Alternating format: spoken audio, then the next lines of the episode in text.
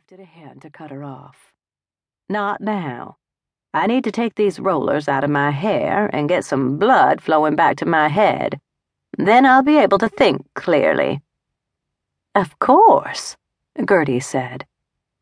Tonight, Ida Belle said, and spun around on her pink slippers and exited the lawn by a hedge on the side that she'd walked through earlier.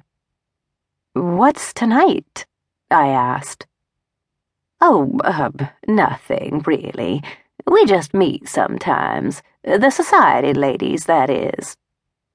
I studied Gertie for a moment, intrigued by her sudden discomfort. She hadn't seemed the least bit disturbed by the discovery of the bone, and her call to the sheriff had lacked any of the normal drama that would have been present in most people.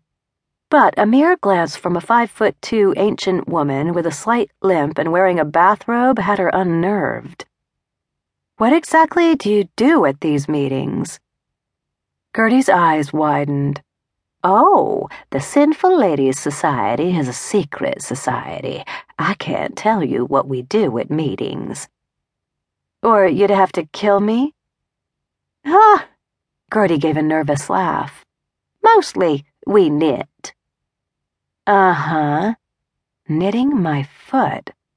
I had no idea what was really going on, but I could tell Gertie was lying. Excuse me, Sheriff Lee interrupted. I looked over at the sheriff, a shriveled, white haired man who couldn't have been a day under ninety. Yes. The water's rising in the bayou. Tide's coming in and all, and I'm afraid the bone will wash back into the water. I stared. So pick it up. His eyes widened. Oh, well, I don't know about that. That's disturbing a crime scene, and my deputy needs to document everything. The dog chewed on that bone for a good ten minutes. I don't think moving it two feet is going to mess up your evidence.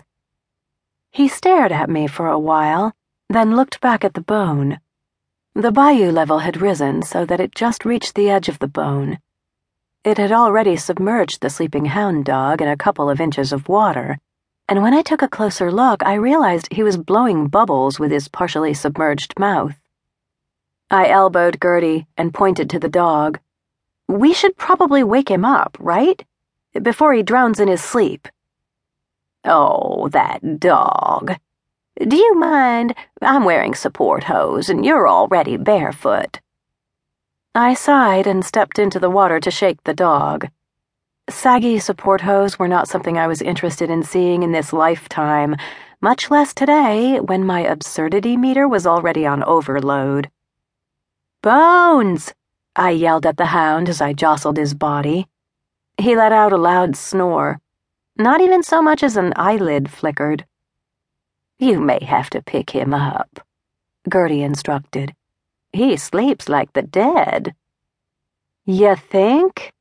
I gave him one final shake with no result, then straddled him and wrapped my hands underneath his body, hoping if I pulled him to an erect position, he'd wake up and help me out a bit.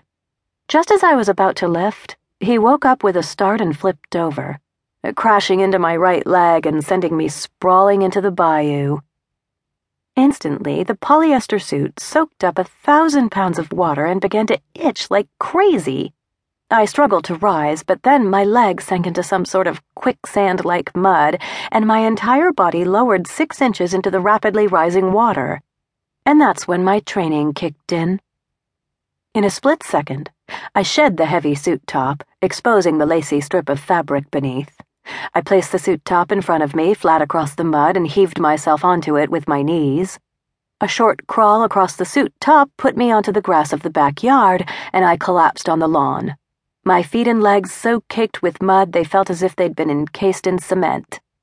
My eyes stung from the water, and I clamped them shut, not wanting to think about how much bacteria was running through them. I heard someone clear their throat and opened one eye. Bones was sitting next to me, clutching the bone in his mouth and looking quite satisfied all the way around. Directly behind him was a pair of blue jean encased legs. I followed the legs up and found myself looking at the guy I'd seen in town with the monster truck.